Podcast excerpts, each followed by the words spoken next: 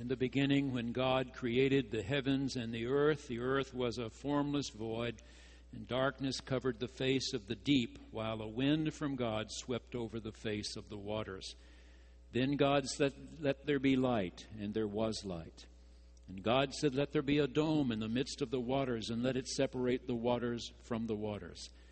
And God said, Let the waters under the sky be gathered together into one place, and let the dry land appear. And it was so. And God said, Let there be lights in the dome of the sky to separate the day from the night, and let them be for signs and seasons, for days and years. And God said, Let the waters bring forth swarms of living creatures. Let birds fly above the earth across the dome of the sky. And God said, Let the earth bring forth living creatures of every kind, cattle and creeping things, and wild animals on the earth of every kind. And it was so. Then God said, Let us make humankind. So God created humankind in his image. In the image of God, he created them, male and female. He created them. And when God saw all that he had made, he said, It was very good. This is the word of the Lord.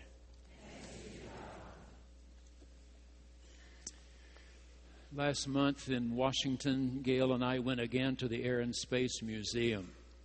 Gail's father was a, an active pilot for more than 50 years, and we were interested in seeing everything from the Wright brothers' plane uh, to vehicles we've sent to the moon and brought back again.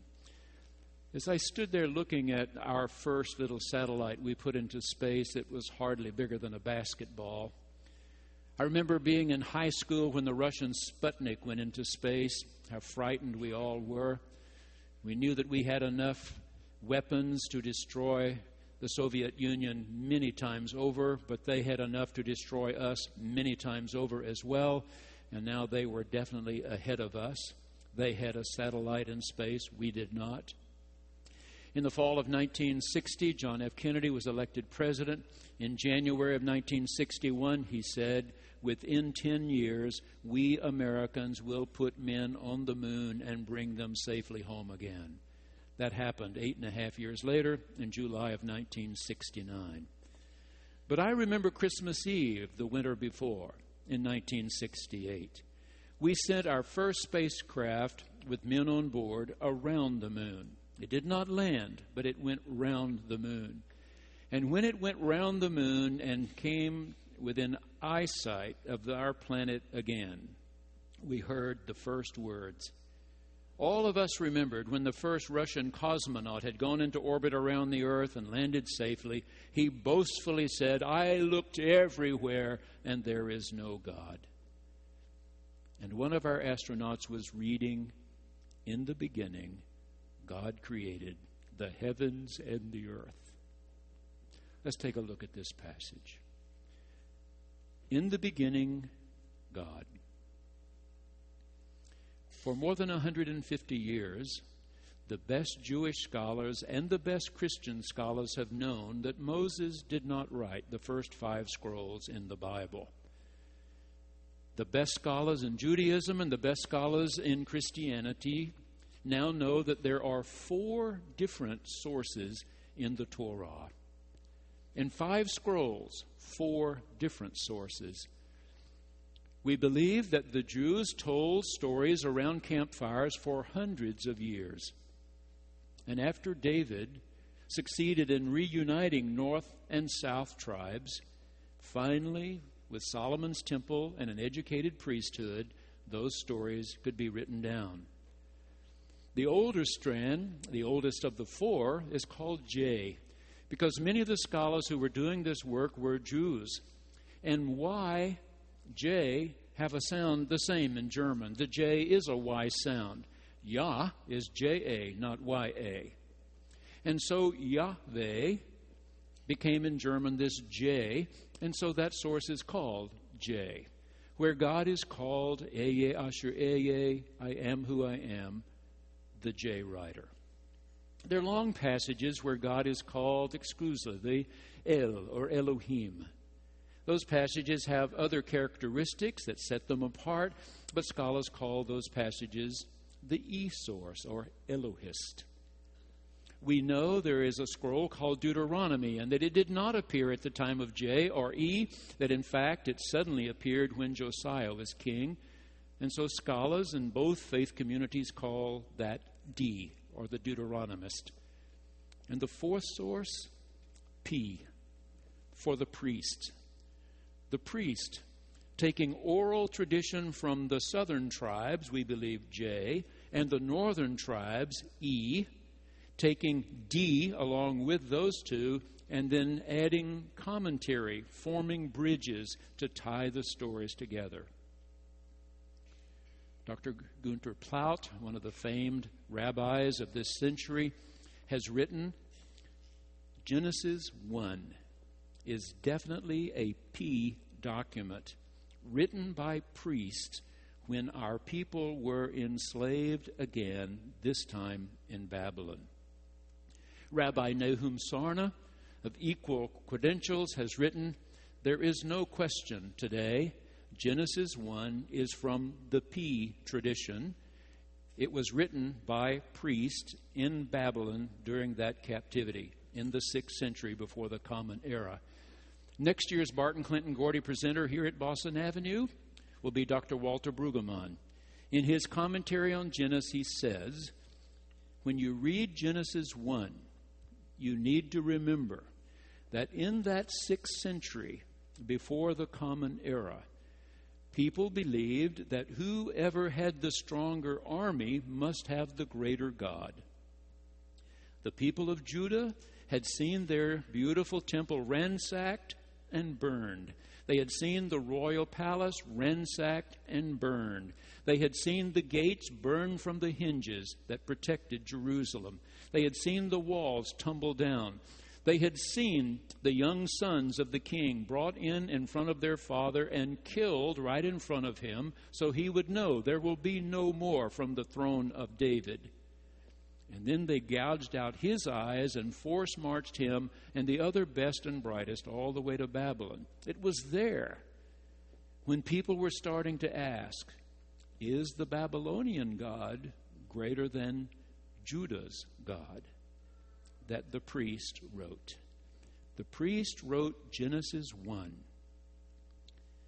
to tell the people of Judah Babylon's God is not the God. Your God is the God who created heaven and earth. 150 years after the priest wrote Genesis 1, in Athens, a baby was born who would be named Plato. As he grew, he would study under the great mind Socrates. Socrates would be put to death, made to drink the poison, because he was saying things the average Greek did not want to hear. But Plato continued the work of his mentor, and in time came to the question is there a supreme being or not? And the way Plato dealt with that, you remember, was by saying everything that has life moves. Even plants move. But everything that moves is itself moved by something else. But if one could go back to the mover before that, and the mover before that, and the one before that, one would finally come to something which first moved and was not itself moved by anything else an unmoved mover. When Plato was in his 40s, a baby was born 150 miles north of where he lived in Athens. A baby who would grow up to be a very bright young man himself, who would travel that 150 miles south to study under Plato. His name was Aristotle.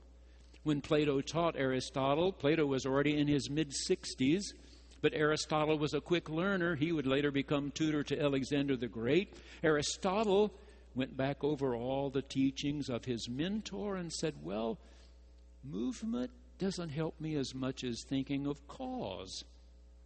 Something caused you to set the alarm last night. Something caused you to get up when the alarm went off this morning dress yourself and come to the church to worship on this Father's Day, this second week in Pentecost.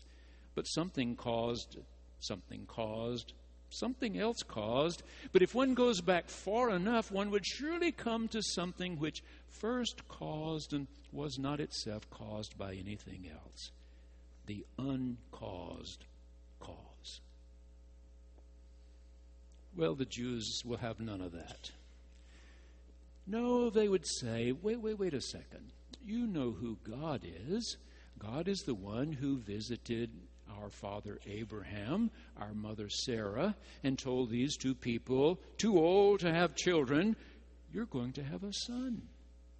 This is the one who visited their son Isaac and sent somebody out to find a wife for him, and he loved Rebekah, and they had twin sons.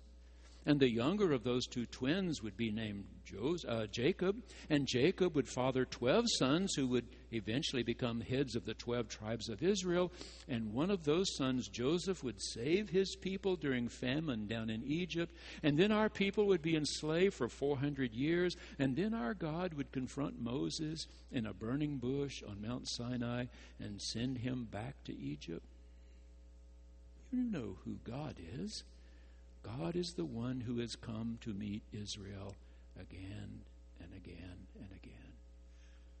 Number two, this passage uses a verb that is used only of God. One verb in Hebrew that never has any other subject except God.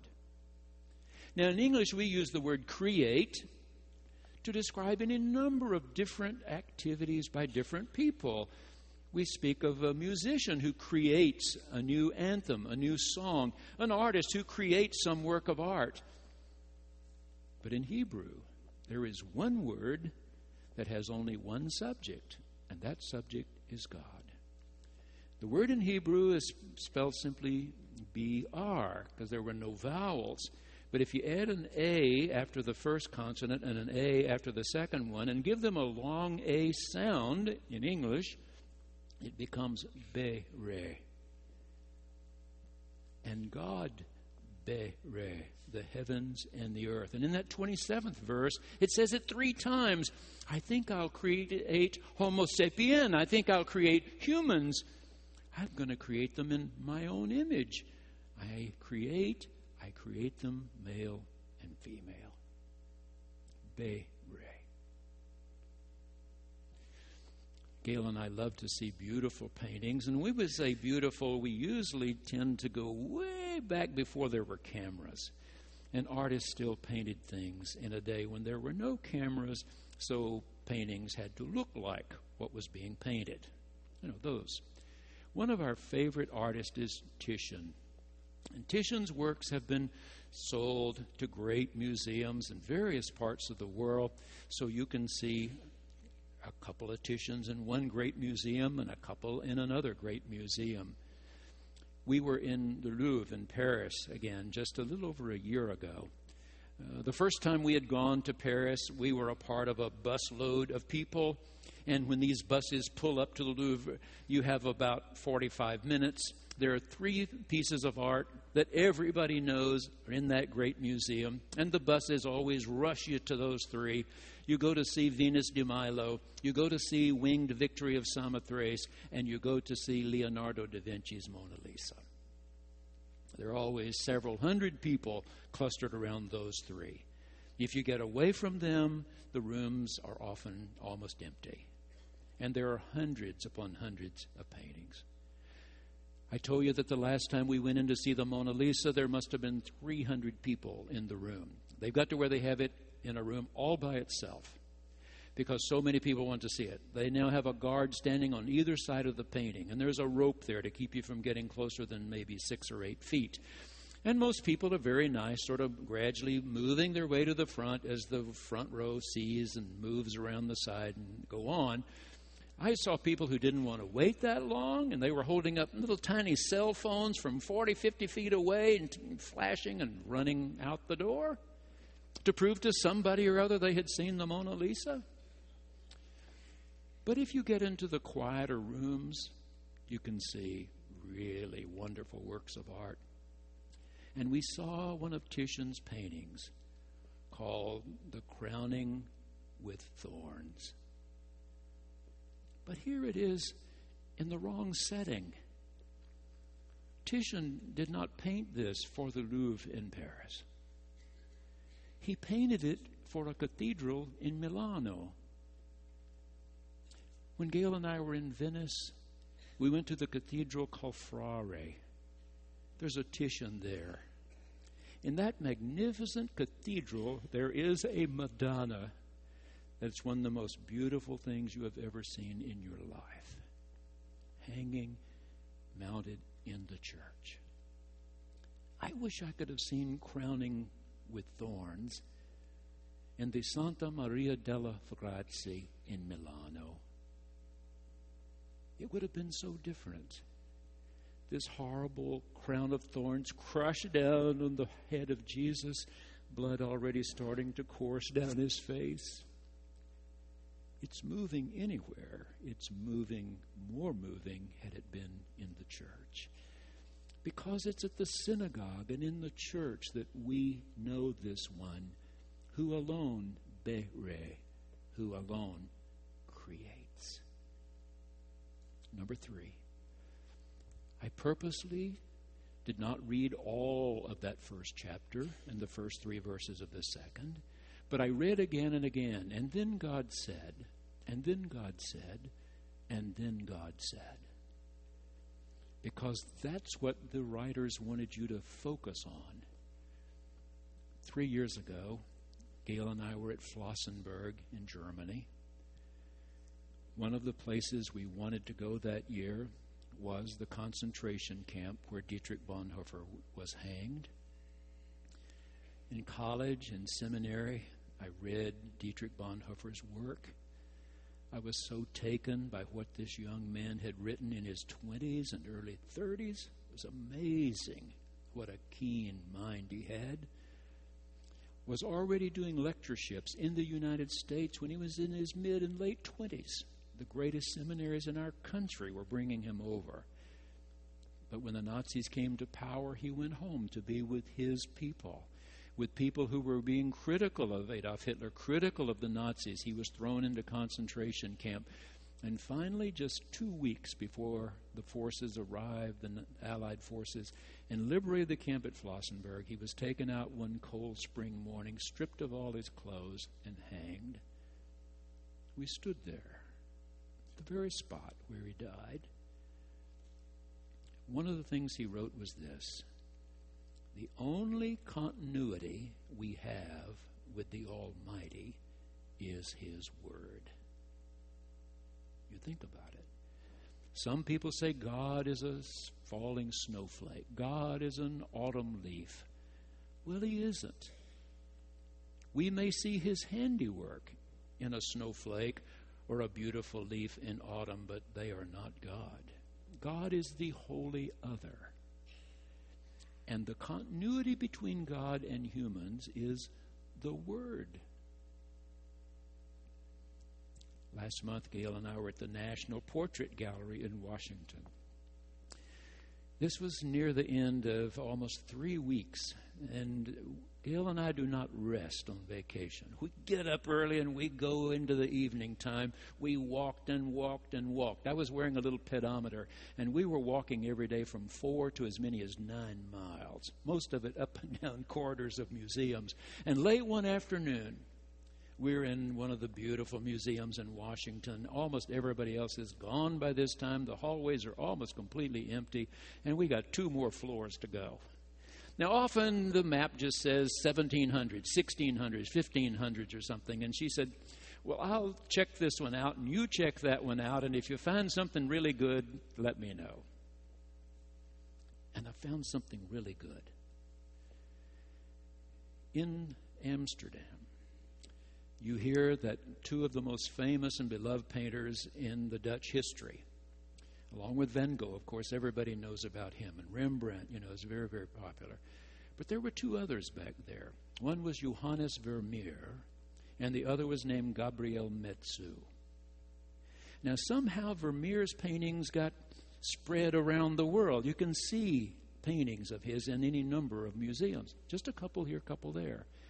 But while we were in Washington, there was a special collection of paintings of Gabriel Metsu.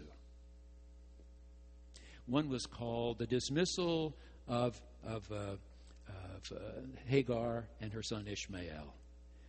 Now, Metsu, of course, had never been to Israel. He didn't really know what Bedouins look like, living in tents, following water. And so, so he had Abraham and Sarah living in a house, in a Dutch house. And Abraham was wearing Dutch clothes of 400 years ago. This is back in the 1600s. Uh, of 400 years ago, this is what a Dutch man would have dressed like. This is what a Dutch woman would have dressed like. This is what a Dutch child would have dressed like. And this was a house that Dutch people would have lived in. But there's Sarah hanging out one of the windows, shaking her hand and telling Abraham to get rid of this woman and her child. There was another beautiful painting there called A Man Writing a Letter, 400 years ago a man writing a letter. And then there was a painting called A Woman Reading a Letter. And then there was a picture of a beautiful young woman and a hunter dangling fresh filled game in front of her eyes. Now, you know that in Europe back there, this is very suggestive. A hunter dangling fresh killed game means I'll trade you something really nice for something really nice from you. Gabriel Metsu's painting has the young lady slipping her foot out of her shoe, but her hand is sort of reaching for the Bible on the desk nearby. Dr. Brueggemann says God speaks and we're supposed to listen, and then we're supposed to answer. Number four, I think I'll create Homo sapien, humans. Yeah, I'm going to create them in my own image, males and females. That's what I'm going to do. And the first five days he had said, That's good, that's good, that's good. And that sixth day he said, that was very good. I really did a very good thing today. One of the major networks this past month, the month of June, had asked who wants to write in tell us about the most wonderful father in America. We'll judge. You send in your letters.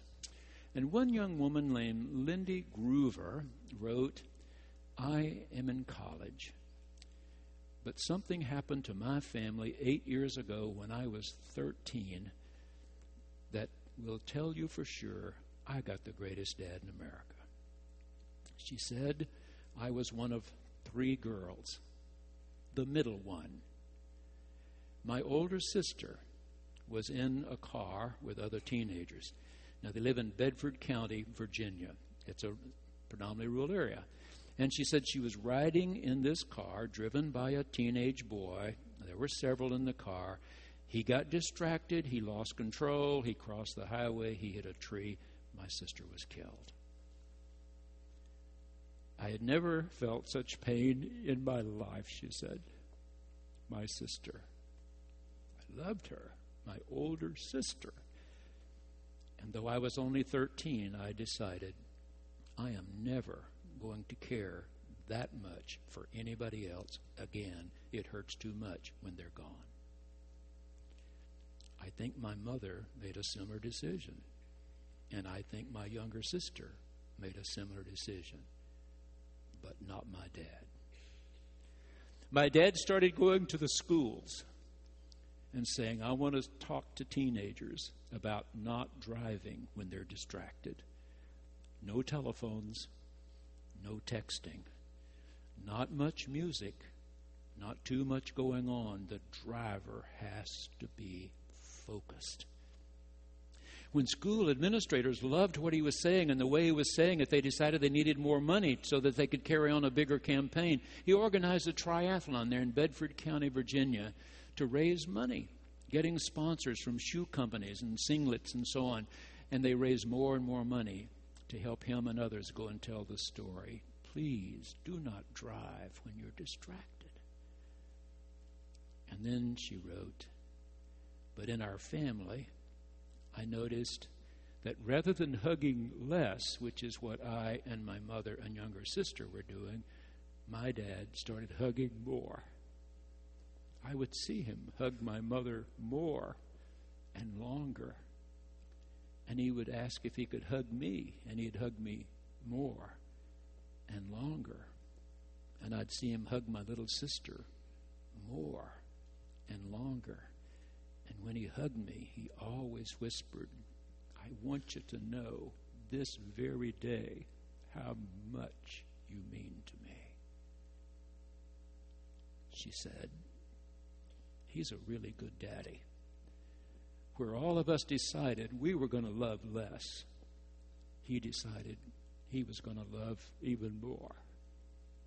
And God said, That's a very, very good thing.